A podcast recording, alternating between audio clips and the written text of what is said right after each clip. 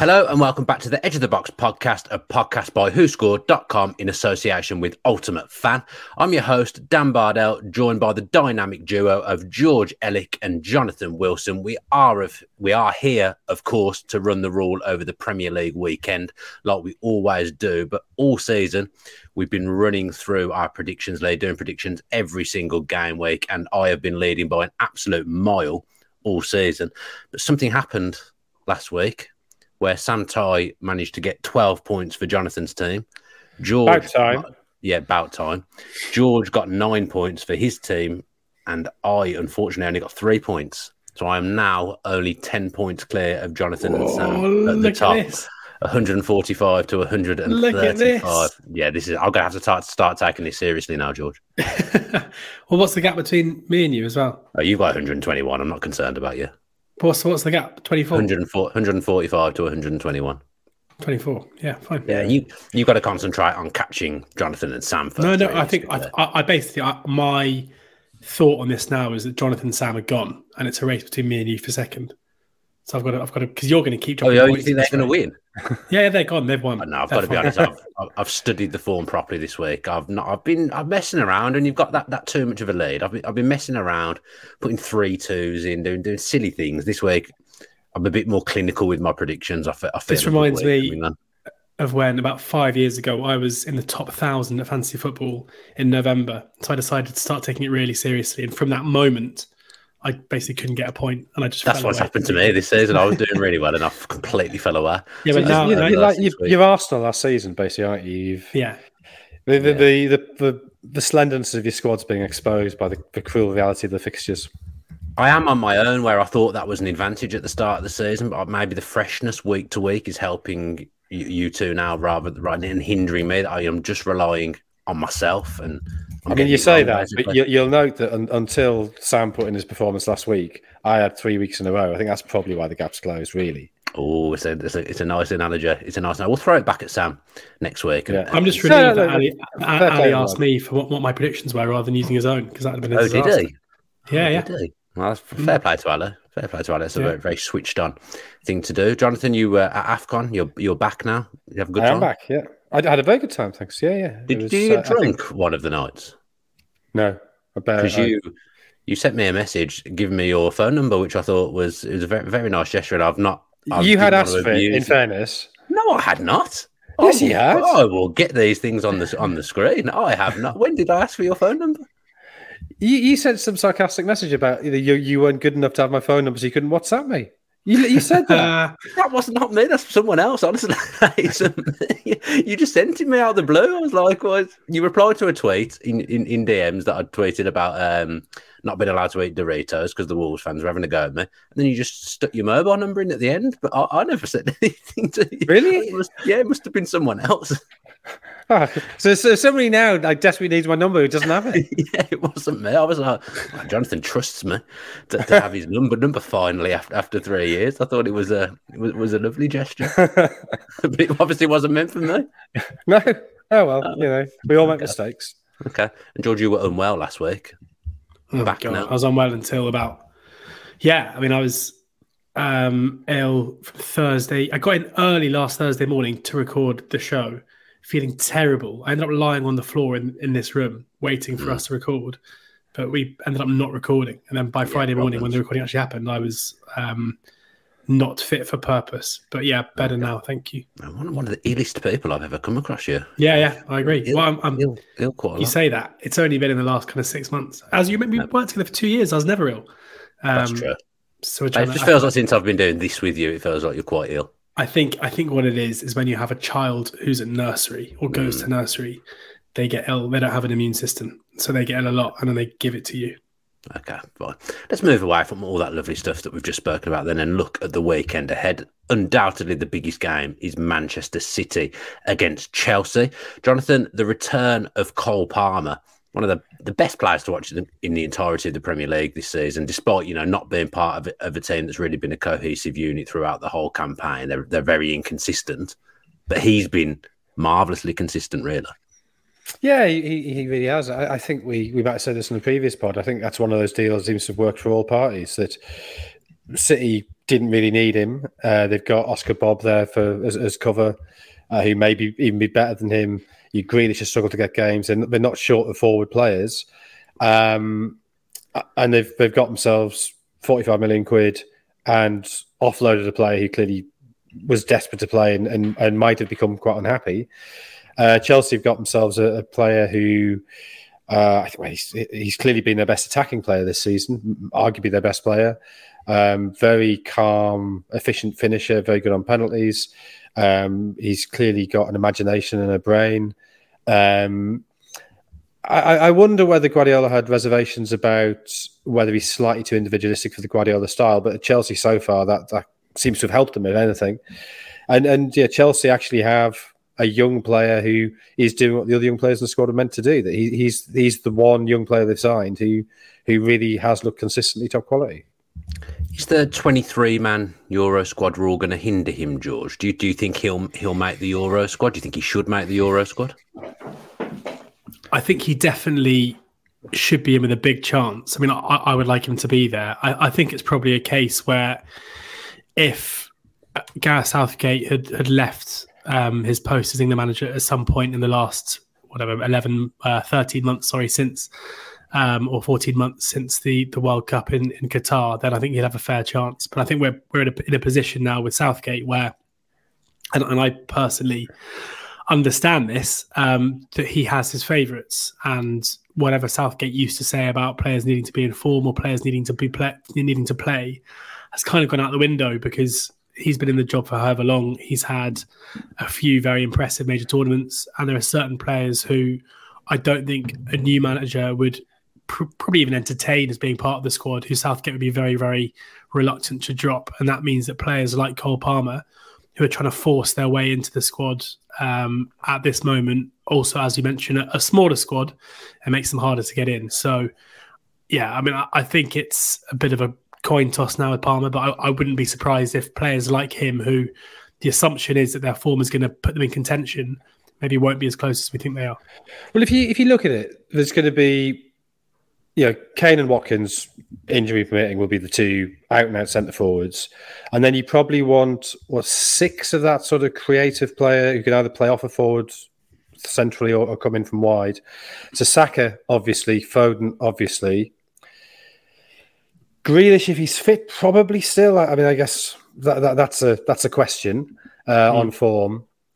Uh, Rashford, if his form, I guess. I mean, I think things have to go pretty badly wrong for Rashford not to get in. Yeah, uh, and and and Rashford obviously gives the advantage. He, if if worse comes to worse, he could play as a centre forward rather than coming off the left. So there's maybe two slots available. Does that, that, Maddison. that sound fair? Maddison.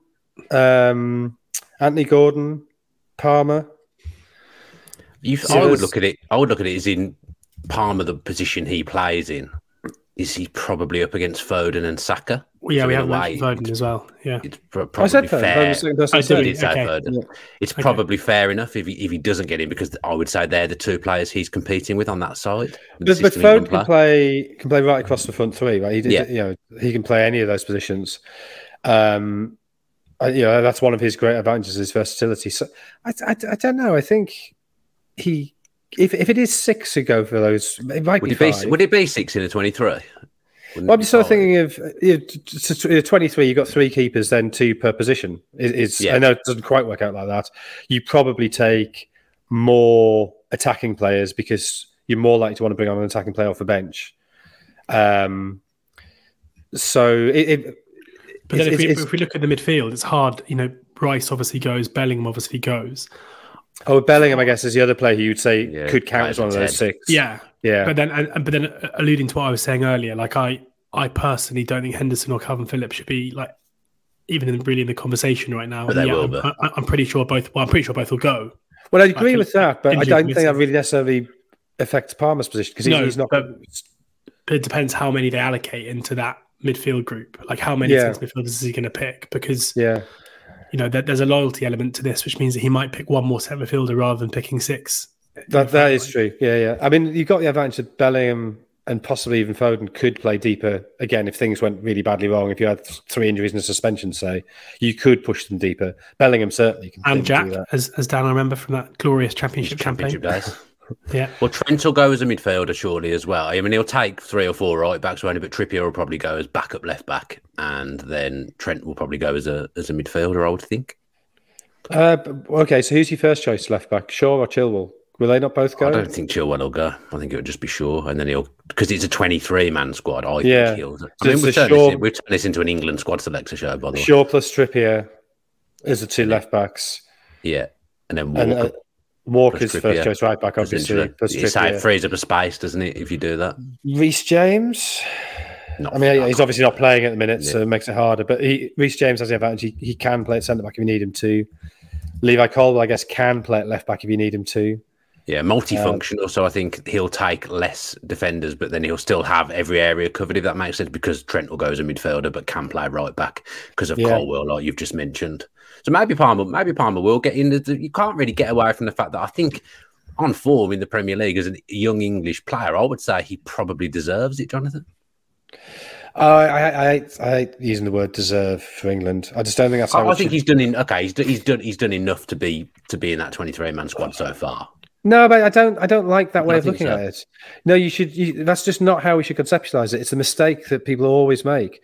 You should think of the international squad as being like a club team, and it, it's not sort of a merit award for being good. It's what's the best international team we can pick, and that doesn't necessarily mean picking the twenty-three players who are in the best form. No, no, I, I, it doesn't even you. necessarily mean picking the players in the best form in their positions.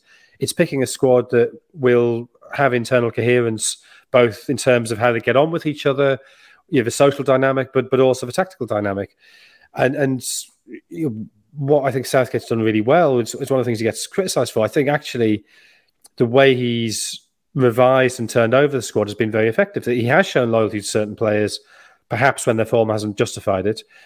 But you can't say he's picking the same squad now that he was in 2018 or 2021. He's actually been quite radical in how he's changed it and brought young players in. So, I, I- you know, I think you've got to think of it as being like a club side, like a good club side. And I, I'm, I mean, I'm trying to think of a, of a good example of this. Um, uh, I, don't know. So, so some kid comes through, plays brilliantly. Yeah, does he deserve his call up to Manchester City? Well, that, that's not how it works. Is there a space within the City squad? Will he make City better? And if the answer to that is no, then no matter how well he's playing for, yeah, Team X, he doesn't move. He just carries on being good there. And, and England should be the same. Just because you're playing well for your club doesn't mean you should necessarily get the call up if you're not going to add something to, to a squad that's already coherent, already playing pretty well.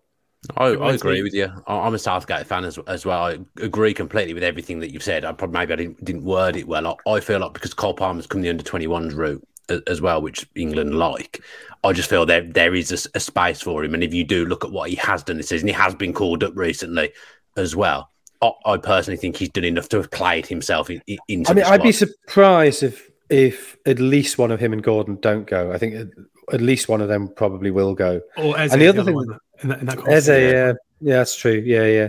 I mean, injuries, I guess, have been a problem, but, Yeah. but yeah, if he had a good end to the season, that, that that's fair. Yeah, yeah. Um, there's also with Palmer, I, I, I think you know, Jonathan, you mentioned there that Rashford can play through the middle if needed. I hate Rashford through the middle. I don't think he's kind of It's shown just a last resort, isn't it? exactly. Yeah. And I, Yeah, I yeah. think Pa- Palmer's shown that he can play. He can do that as well. That's true. Yeah, yeah. that small And, and Gordon four- can do it as well, role. actually. Yeah, And, and, and Gordon's good at it. did it in the 21s last summer very successfully. Hmm.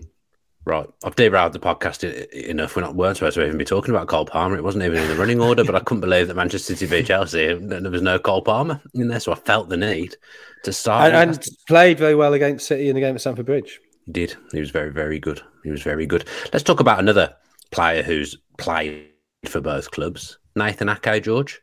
In the last few years, he's quite clinically and almost under the radar become a really important part of their back line. And he was backup really initially. He didn't used to play that much, but pretty much every big game now, and including this one because it's a big game, you expect him to be in Manchester City's 11. yeah, and he is seemingly now what Pep Guardiola looks for in a centre back, where he is um, fairly dominant in the, you know in, in, most duels, both in the air and on the ground. He's a very good footballer, and he can play fullback and he can play centre back, and that is what Pep seems to like these days. You know, his, if you look on the, the WhoScored page, his starts this season have basically been split between playing at centre back, uh, left side of centre back, and playing as a as a left back. And he is always um, incredibly efficient at what he does. Like I've been really surprised to see how good a signing he's been for them. Um, but I think we're at the stage now, Manchester City, where their recruitment is so strong that, um, you know, I think we should basically anticipate that anyone they bring in, even if our preconceptions of them aren't that they are of the level of Manchester City, um, they will probably get there um, playing under Pep. So yeah, I mean, he's, he's ever dependable, um, and yeah, we, have certainly seen over the last couple of seasons that he is, is deserving of playing for a side at the, at the, top end of the Premier League, which didn't really seem like the case when he was a, a Chelsea player um, previously.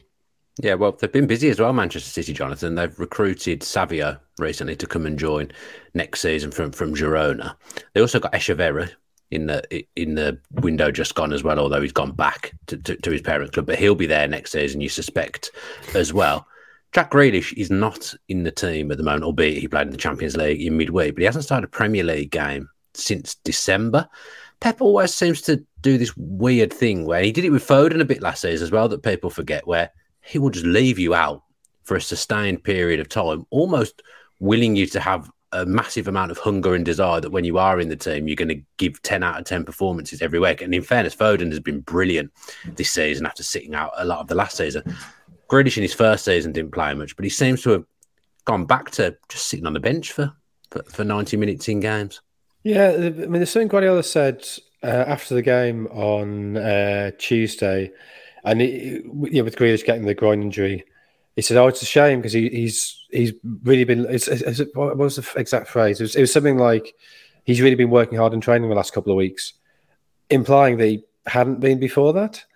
And I, I think Guardiola was pretty disappointed with Grealish's summer and some of the uh, pictures of his post treble celebrations.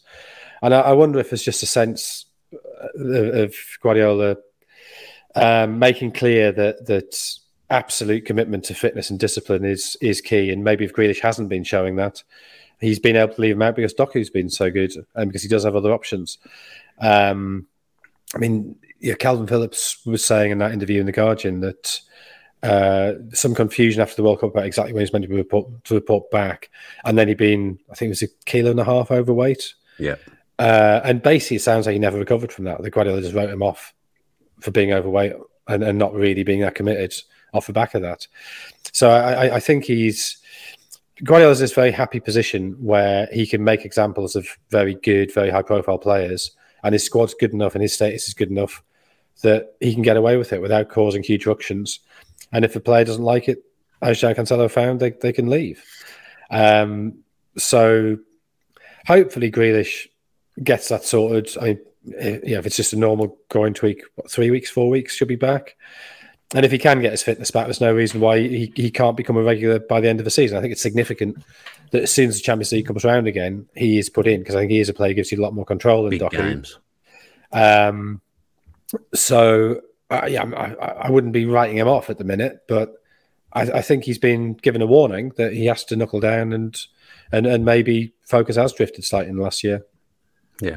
What are the chances, George, of, uh, of City repeating the treble? It, it, feels to me that they're clicking into gear as we thought they would in, in the second half of, of the season. But just the way they are as a club, you do feel like they could almost win the treble without having to be massively informed because that, that they are that. When I say massively informed, that's not right. They can do it without being at their absolute best because they, they are that good. And it, it does feel very possible to me that they could do back to back trebles. Yeah, they, I mean, they definitely could. There's no there's no denying that. I mean, they are favourites for all three competitions: uh, the FA Cup, the Champions League, and the Premier League. Now, and they're odds on for the Premier League. I mean, the, the one thing about the the league is it does, even though it feels like they are clearly the you know the most likely. There are unlike previous uh, seasons where you know it's normally Liverpool. Last season it was Arsenal. It feels like they've got two proper challenges this time around. With Arsenal certainly looking, if we're talking about how good City look at the moment, Arsenal's return to form has been pretty pronounced as well. Yeah. Um, I also think, and I'm sure you'll laugh at me for thinking this, but I think the away draw at Luton is an incredibly awkward FA Cup draw for them. Like it's that's not an easy game. Like Luton haven't been beaten by more than a solitary goal um, by any of the, the the top teams. So Man City, Liverpool, Arsenal, Manchester United at home this season. Like that's that's not an easy game for them. And Luton go into that with absolutely nothing to lose whatsoever, and have shown the season that at Kenilworth Road they can match even the best. So that's a tricky tie.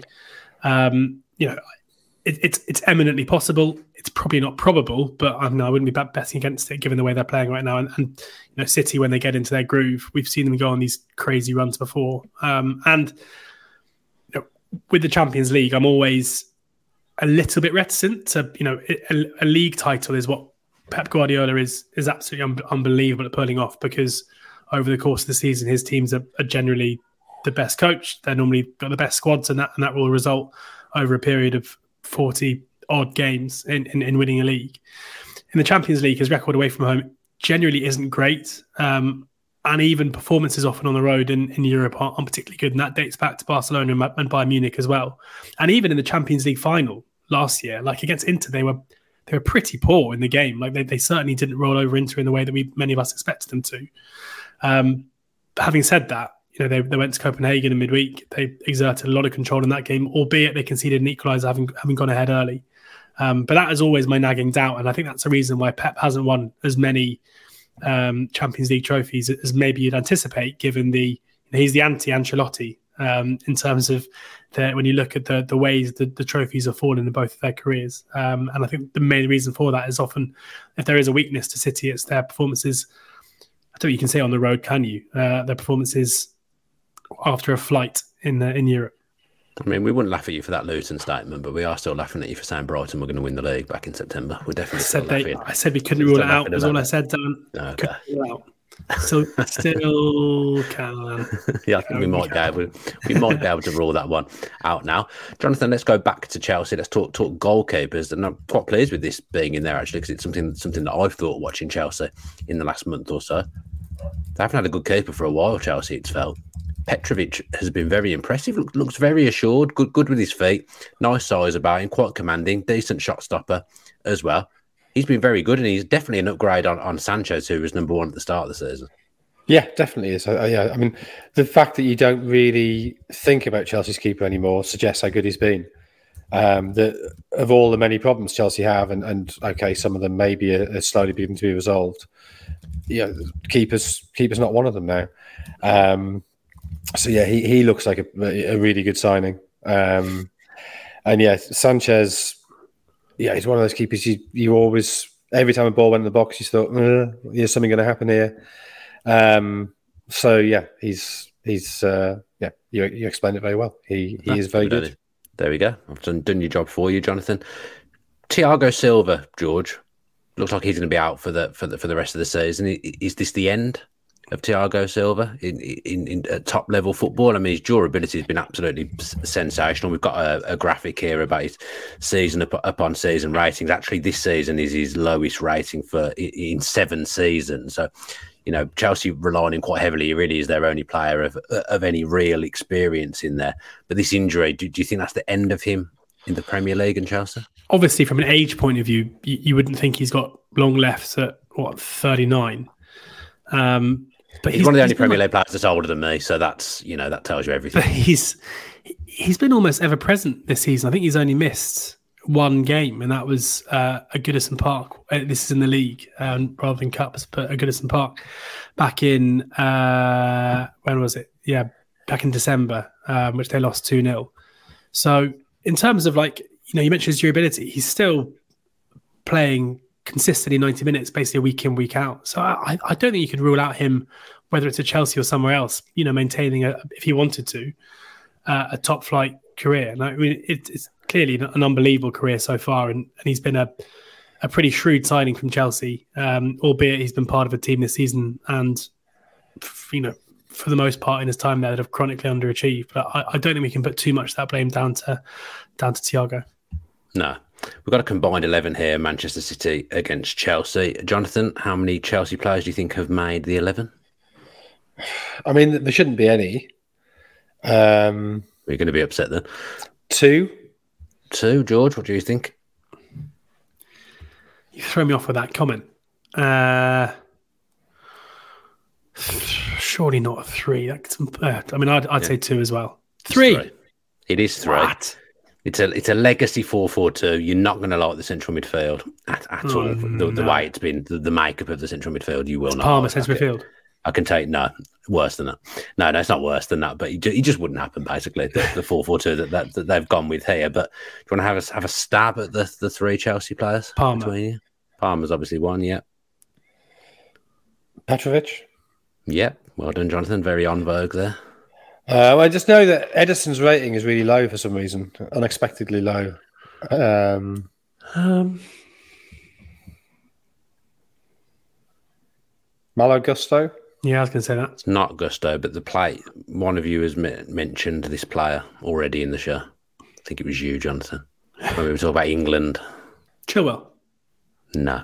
Right, we can't do this forever. It's Oh, Le- Le- uh, Levi Reece- Colwill. Reece James? No, Colwill. Levi Colwill. Levi Colwill's playing left back. So we've got Petrovic in goal with 6.76, Kyle Walker 6.78, Ruben Dias 6.72, Nathan Ake 6.74, and Levi Colwill at left back 6.82, actually the highest rated of the defenders there.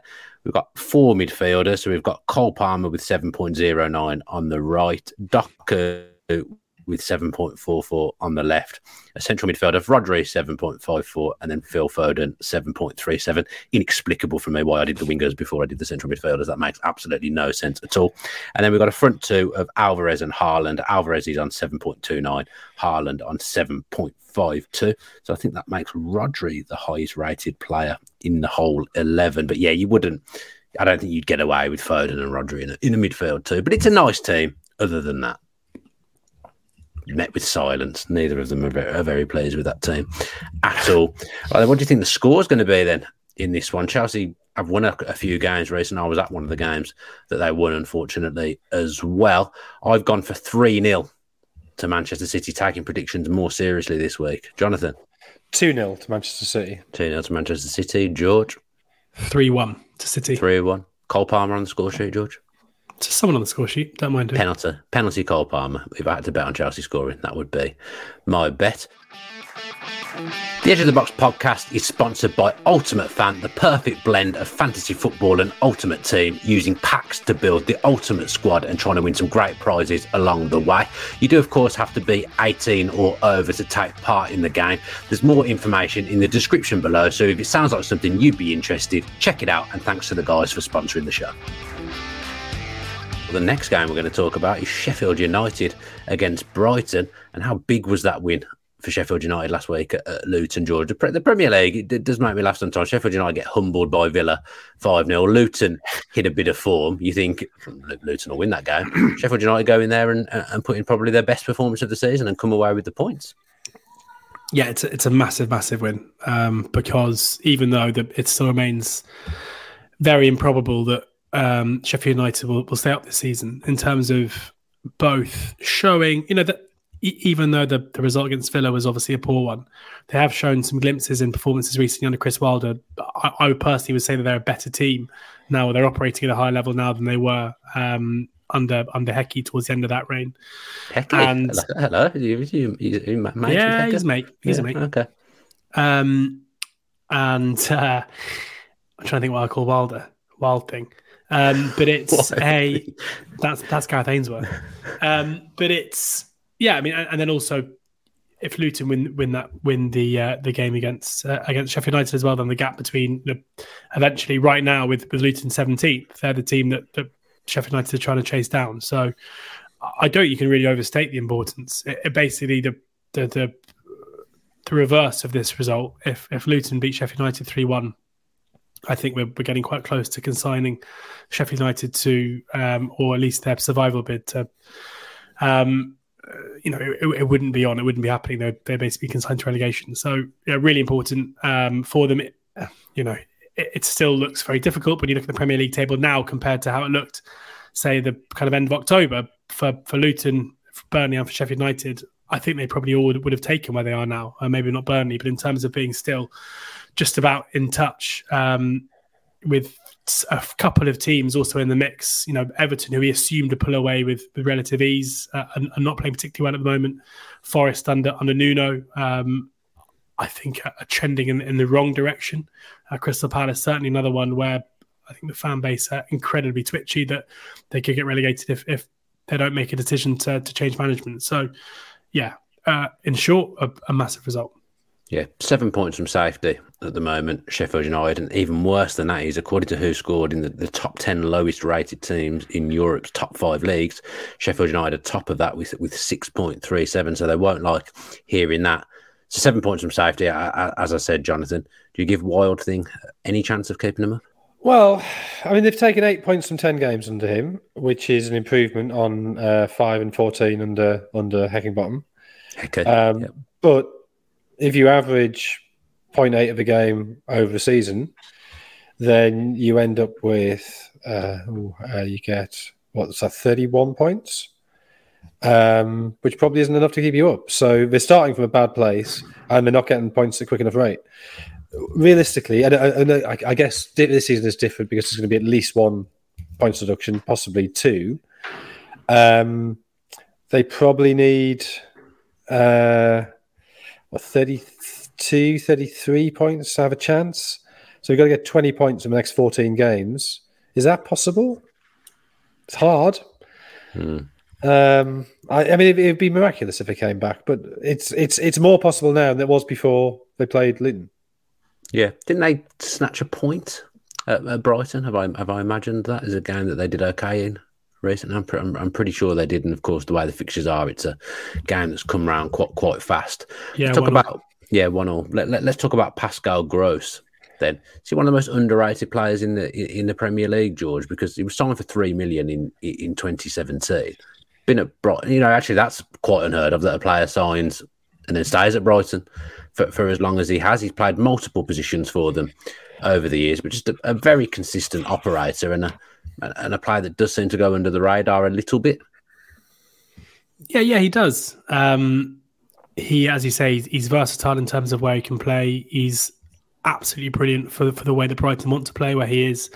Um, very, very tidy on the ball. When they dominate possession, he's normally the midfielder who plays a little bit further forward than Gilmour, but, but can kind of dictate alongside him, but also create from from deep and from advanced areas. He's a big goal threat. His set pieces are good you know, I don't know if he's one of the most underrated players in the league, but I think he's certainly one of the best bits of transfer business for players who are currently playing in the league. You know, to pick up a player for that fee who's currently operating the level that he is, and, and at 32 as well, in a, a Brighton side that have a lot of young talent in it. Um, he's certainly someone who can bring a little bit of experience and know-how into the into the squad too. So he's a player that I love watching. Um, you know, always those very accomplished ball players that are always good to watch. Um, and yeah, maybe he doesn't get the credit he, de- he deserves, but he's been a, a big part of the success story that Brighton has been over the last um, well since he joined, really, back in, in 2017. Well, he's the third highest rated central midfielder in the Premier League at the at the moment. Jonathan, do you want to have a, a guess at the two that are ahead of him? Rodri?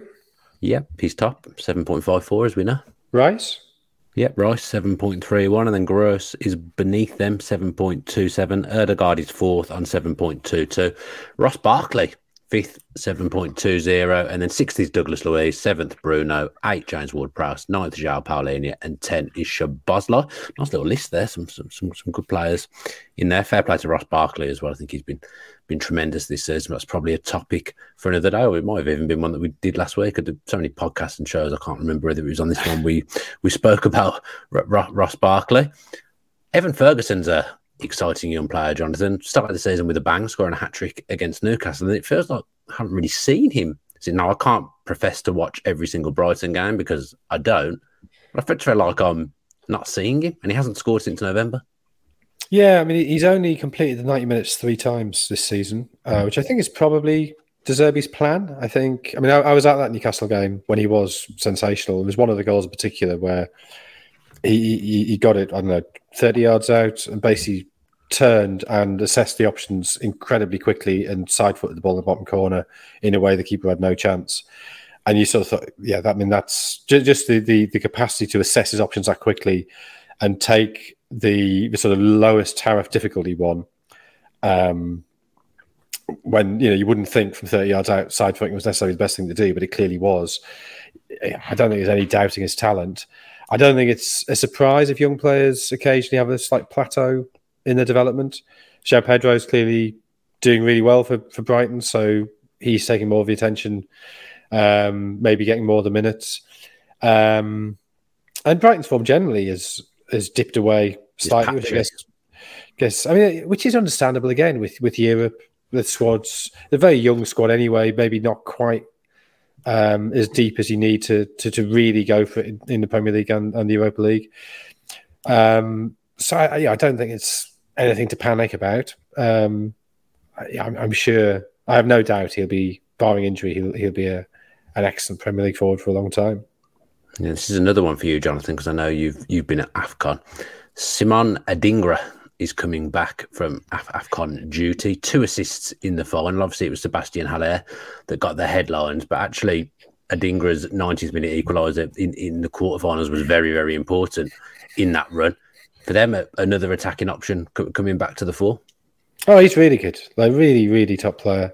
Um, you know, Ivory Coast was a, in many ways, they were shambles. That's, you would never set out to win a tournament like that losing two games in group stage, sacking your coach.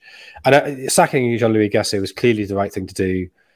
Um, and appointing Emerse Faé was the only thing they could do. And it, it, definitely, they would not have won that tournament under Gasset. But if I were Gasset or a Gasset supporter, I'd be going, yeah, well, hang on. I, I didn't have Haller. Haller was out for the entire group stage. Adingra was out for the entire group stage. So the two most important attacking players, he, he didn't have didn't have the option of using them. Um, so when I mean Haller didn't start, I think both of them their first start was a semi final. They both came off the bench in the last sixteen in the, in the, quarters, and both of them when they came on made a huge difference. Haller's movement, is you know his, his strength, capacity to hold the ball up, but Adingra's pace, his directness, and um, I mean the, the, first assist in the final was was a corner, but know his delivery from corners was was good as soon as they started letting him take them, uh, which happened, I think it was midway through the semi final. They finally cracked and said, you know okay, you can take them," and the the delivery improved.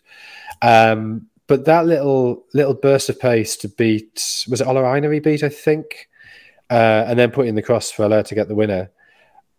Yeah, he'd been doing that sort of thing all game. So yeah, he's a he's a great talent. He's got great pace. He's a good deliverer of the ball, and, and he can finish. I mean, um, he scored that very strange goal against Liverpool, didn't he? When um, Alisson got caught a position, he, he, had the awareness to sort of roll it in from 25 yards. So he's a very, very bright player, very smart, sees the game well. I, I, I think he's an enormous talent.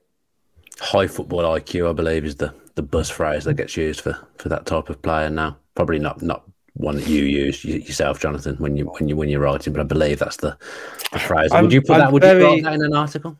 I'm very uneasy about the whole notion of IQ tests. I think they're they're very uh, general. Social.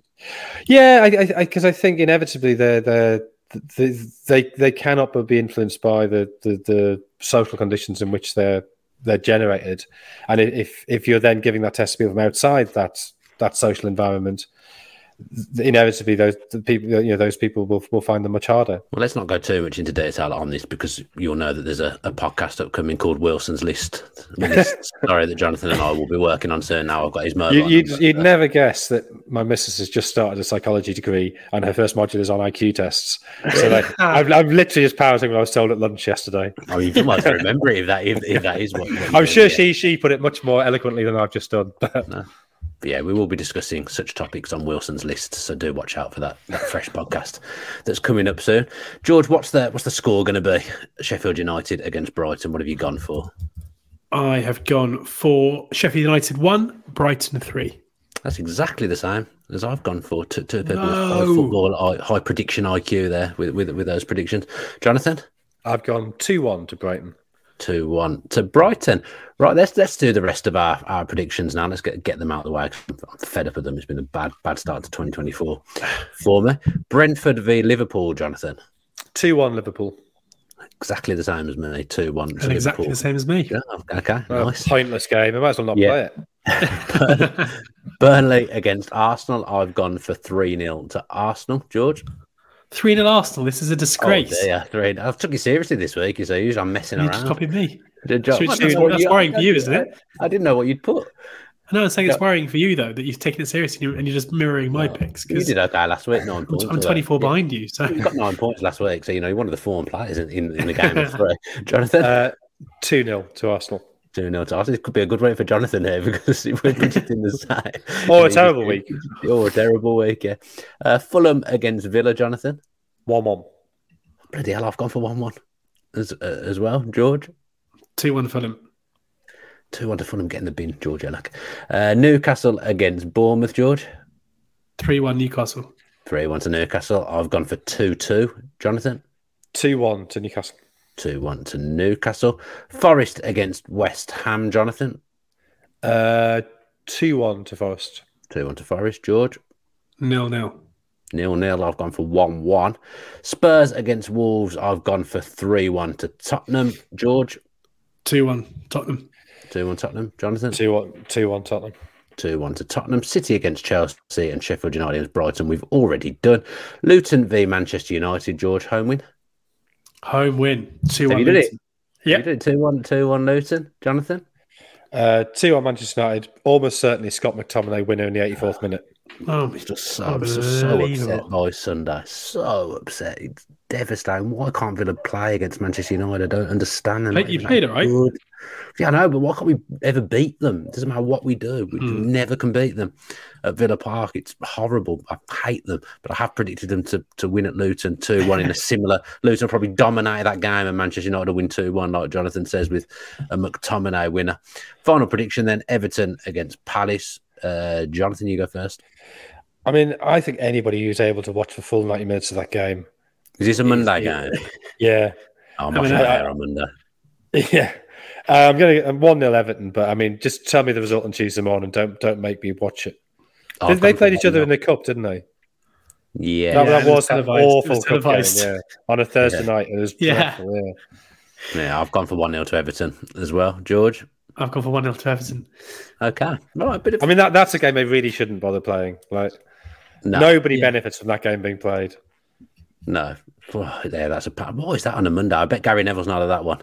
You know, when they get the people in on a, on a Monday, as they did th- th- this Monday, Gary Neville won't be doing that. Everton against Palace, not not worth his time. Let's talk about West Ham then in the team in focus, finishing 2023 strongly. They did, and I've always been a big advocate of David Moyes at, at- at West Ham, George. But it's fair to say haven't won in any of their last seven matches across all competitions. 2024 has not been a good start. No, it hasn't. Um, I mean, David Moyes would say, hold on, have a look at the league table. We're, we're, we're still eighth. Yes, Um, you know, we're, we're one point ahead of, you know, it, it's interesting discussion that I've seen on, on Twitter over the last week or so is how, if you look at the, the you know, the Premier League table and you see that um, Roberto De Zerbi's Brighton are, are one point behind West Ham and De Zerbi is being linked to the Barcelona job. He's being linked to the Liverpool job. And then you look at um, West Ham one point above them, and the conversation is: Is, is David Moyes going to last the season? Is, is Moyes going to become under pressure? And obviously, that is a, a very reductive way of looking at it, and, and there's no denying that De Zerbi, for, for a multitude of reasons, will be a far more attractive proposition to a, an elite club. Um, but every time West Ham go through a, a bit of a slip, it feels like the the kind of the knives are, are, are out and ready for for David Moyes, um, which I think is unfair. You know, it's it's really difficult and, it's a it's a similar conversation to the one with Hodgson and Palace, where if you're a West Ham fan, what, what do you want? Like, what is the number one priority of of in your mind of uh, for West Ham United Football Club? Do you want to um, finish as high as you possibly can in the table? Do you want to develop young players? Do you want to be entertained? Because I'm not necessarily convinced that all can be true. Like I, I'm not convinced if you are a West Ham, you can necessarily look to overachieve whilst also developing young talent, whilst also playing in a certain way. And David Moyes is one of the few pragmatists left in uh, in in the Premier League, where you know his approach to to games against um, the best teams in the league, I personally find really confusing. Uh, where consistently we see them basically employ 11 men behind the ball against those clubs and it's basically a case of like we're going to try and hold on to uh, our you know parity for as long as possible we know that we're good in the counter attacks we'll try and maximize those opportunities when we can but you know it doesn't work that often. Yes, they went to Arsenal, they beat them 2 0. Yes, they went to, to Spurs and beat them 2 1 this season, but we've also seen them get absolutely wallop 6 0, 4 1, 3 0, 3 1, and 3 1. Like, I don't know. It, it, it, doesn't strike me as a as a particularly sustainable way of of looking to to yield points. Even though they got two wins this season, it's been over the course of of, of his reign there. So um, yeah, it's it's a difficult run of form. I'm sure they will bounce back, and I I think Moyes, for the most part, does a does a magnificent job there. But it, it's whether the, the job he is doing is the job that actually is wanted. Um, that I think is the big question. Also, the contract situation is probably not doing anyone any favours. Unclear whether he's going to get a new deal and and be there next season. But I almost think at times, Jonathan, I, I listen I listened to a, uh, the Monday Night Club on, on BBC the other night. They had had a West fan West Ham fan on talking. I just felt like they need a little bit of a, a reality check. So, so, some West Ham fans they finished sixth, seventh, won a European trophy, gone a long way in in the Europa the year before they won the Europa Conference League these are the best times I think West Ham have had since I've followed football, and yet people yeah, get mean, on David Moyes' back. They they won won the Cup Winners' Cup. Uh, when was it? Mid sixties. Yeah, I wasn't. Um, wasn't accusing you of having been born then. Okay. Um, they finished third in the league, eighty-five six was it? Um, but uh, yeah, they're they're the two highlights, and then it's now. It must yeah. be now. I, I, guess there's a there's maybe a. It's different to the '80s in that in '85 6 there was definitely for part of the season a sense that they they actually could win the league. It wasn't a totally ludicrous thing to think that a club of West Ham stature could win the league. Um, that you know we'd seen. Um, I know Villa historically a bigger club, but Villa winning the league five years earlier. Uh, you'd had Forest winning the league uh, four years before that three years before that. Sorry, um, Derby winning the league within living memory. So it was possible for those sort of mid-ranking clubs or, or non sort of uh, absolute elite clubs to win the league. Well, now I know Leicester did it, but Leicester is a, a freak that will never be repeated. It, you know, Leicester's sort of a very useful thing for the the big six to say, "Oh, look, you know, anybody can win the league." No, they can't. It was a complete freak. Uh, I'm not saying they didn't deserve it; they did that season, but it's not going to happen again. And I think maybe there's a bit of frust- frustration on the part of fans of of a West Ham that even though they're finishing sixth, seventh, they know they're a million miles of winning the league and always will be a million miles of winning the league. And so, what what what is the point? What what do you want? And I guess what you then want is attractive football or football that feels innovative or football that, that sort of gives you joy. Um, and Moyes' football, I mean, if it wins, I guess it gives you joy, but there's, there's not otherwise not a huge amount to to take away from it. Um, I think the other, I mean, it, I guess it's linked to, to how he sets up against big teams, but if you look at West Ham, it was it was certainly true when he was Sunderland manager as well. A number of times that his team would, would get to a good position after an hour in the game, be one 0 up or drawing in a game they wouldn't necessarily be expecting getting in and out of, and then they'd retreat and retreat and retreat and concede late on. Like West Ham conceded a lot of late goals, Sunderland conceded a lot of late goals under Moyes, and I think it's the, the fault of that type of football. I think you can't play that eleven men behind the ball football that you could play when he was at Everton. Um, I think modern football just the way the laws are, the way opponents set up, it's it's very hard to get get away with that. So I, I, I understand there's a frustration there, but you're right. This this is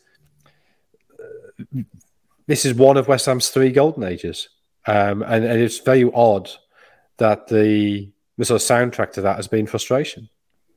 I mean, I mean, there is a caveat with their form at the moment. With, with Lucas Paquetá starting, that's 24 games this season. They've won 16, drawn three, and lost five. Without him, they've won one, drawn four, and lost six.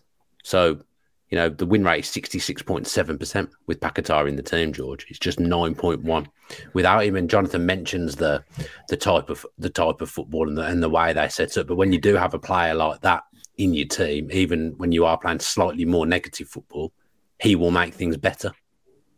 Yeah, for sure. And, and I think a player like him also enables you to, for at least periods of the game, um, exert some control uh, a, a, a, bit further forward because um, you know, he I was talking earlier in the show about Manchester City's recruitment. Like City were, were very keen to bring him in um, in the summer. Wouldn't be a massive surprise to me if they came back in for him this summer. And if Manchester City are interested in your player, it probably means that there's something about them. Um, Paquetá, someone high who, football like you. yeah, but he, you know, he was he was a massive coup when West Ham brought him in. You know, he was a Brazilian international. He didn't necessarily set the world on fire last season. Um, he was pretty good in the World Cup for for Brazil. Um, what was a disappointing campaign for them, but this season he's really shown how good he can be. Um, and you know, it, it's no surprise that you know him coming out the side in his absence um, coincides with a, or not coincides, but you know, is, is a direct cause of a of, of a drop off in, in terms of, of points tally. But it comes down to again what Jonathan was saying in terms of the, the the style of play that we see from West Ham and David Moyes, where when you've got Paquetá, when you've got Kudus, you know these are players who you can still play a counter-attacking style, uh, an attacking style that's heavy in transition that I think would suit their squad without it being just so passive out of possession. Um, and, and I think that is probably the blueprint for for success for West Ham to take them beyond where they currently are. And, and isn't necessarily something that we see from from Moyes' side, who who's you know their their their lack of pressing is is so out of fashion at the moment in in football that it's kind of jarring when you see it on display. Do you think he'll be there next season, Jonathan? If you had to, had to put money on it, do you think David Moyes will be the West Ham manager next season? I think I'd be slightly surprised. I mean, I, I don't know. There's two ways looking at it. If say they go out of the Europa League soon, um, I know they're not involved uh, this playoff round because they, they finished top of their group. Um, say they go out of that soon. Say they sort of dribble along and finish tenth. I don't think that's a terrible season by any means, but I don't think that's enough to keep him. At the same time, if you win the Europa League, what what better way? How's it ever going to get better for him? So from his point mm. of view, I, I, think that would be a, a, good a good place to leave. Um, so yeah, it's I, I, think if a club is going to progress, they probably need a change of approach. But then, yeah, they found out last time when they got rid of him that the grass isn't always greener, and and doing what he's doing, keeping them in the top half, is actually an achievement. It's it's it's hard to do.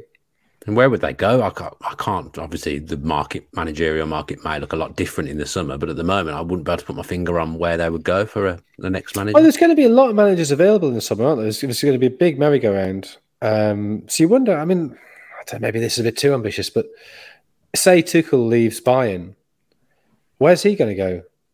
And surely not West Ham. Why not? I don't think it's a, a big enough job for him. But okay, but what what club that is big enough is is going to be going to have a vacancy and want him. You know, he he he, he essentially United, perhaps. Maybe, but that's a, it's a Newcastle. big change. Uh, Newcastle. surely they surely they put a call into to Jose already, haven't they? And Who West Ham? yeah. West Ham. That I just don't know that I feel I don't know. I just don't feel the fans would welcome that for some reason just got in my head they just wouldn't welcome it. Jose I mean, say, get, get, yourself in the Conference League and then we'll talk. Yeah, a, a Chelsea and Tottenham cast off going to West Ham. I'm not sure that's. Uh... Well, that I mean, back in the day, you'd think that was true, but now you know when you see, Chelsea, I suppose, uh, I, suppose, big managers every. But yeah, Potter. I don't know. I'm just trying to think. Where's the where's Potter's the Pot, Potter or keeper? I don't, hmm. again, I, I think the way from listening to that West Ham fan on, on BBC the other night, I just think they've got ideas above that. They would be underwhelmed with that type of appointment, a Potter or a Cooper. As much as I think they're both good managers, I think West mm. Ham fans, again, I don't think they'd welcome that. I'm well, not sure. Uh, West Ham when you see where they're recruiting players ambitions. from, like who who is a manager on par with Paquetá and Kudus? Like it, it's not Steve Cooper, is it? It's it's like uh, it's it's kind of an Unai Emery style appointment, like someone who's steady on George. not not not Unai Emery, but like some no. someone who has managed, you know, who's won trophies, who's managed a lot in European competition, who's got a, a ceiling that could see them being a, an elite manager themselves. You know that that seems to be kind of the blueprint. But whether that Ten Hag realistic, if he gets kicked out United,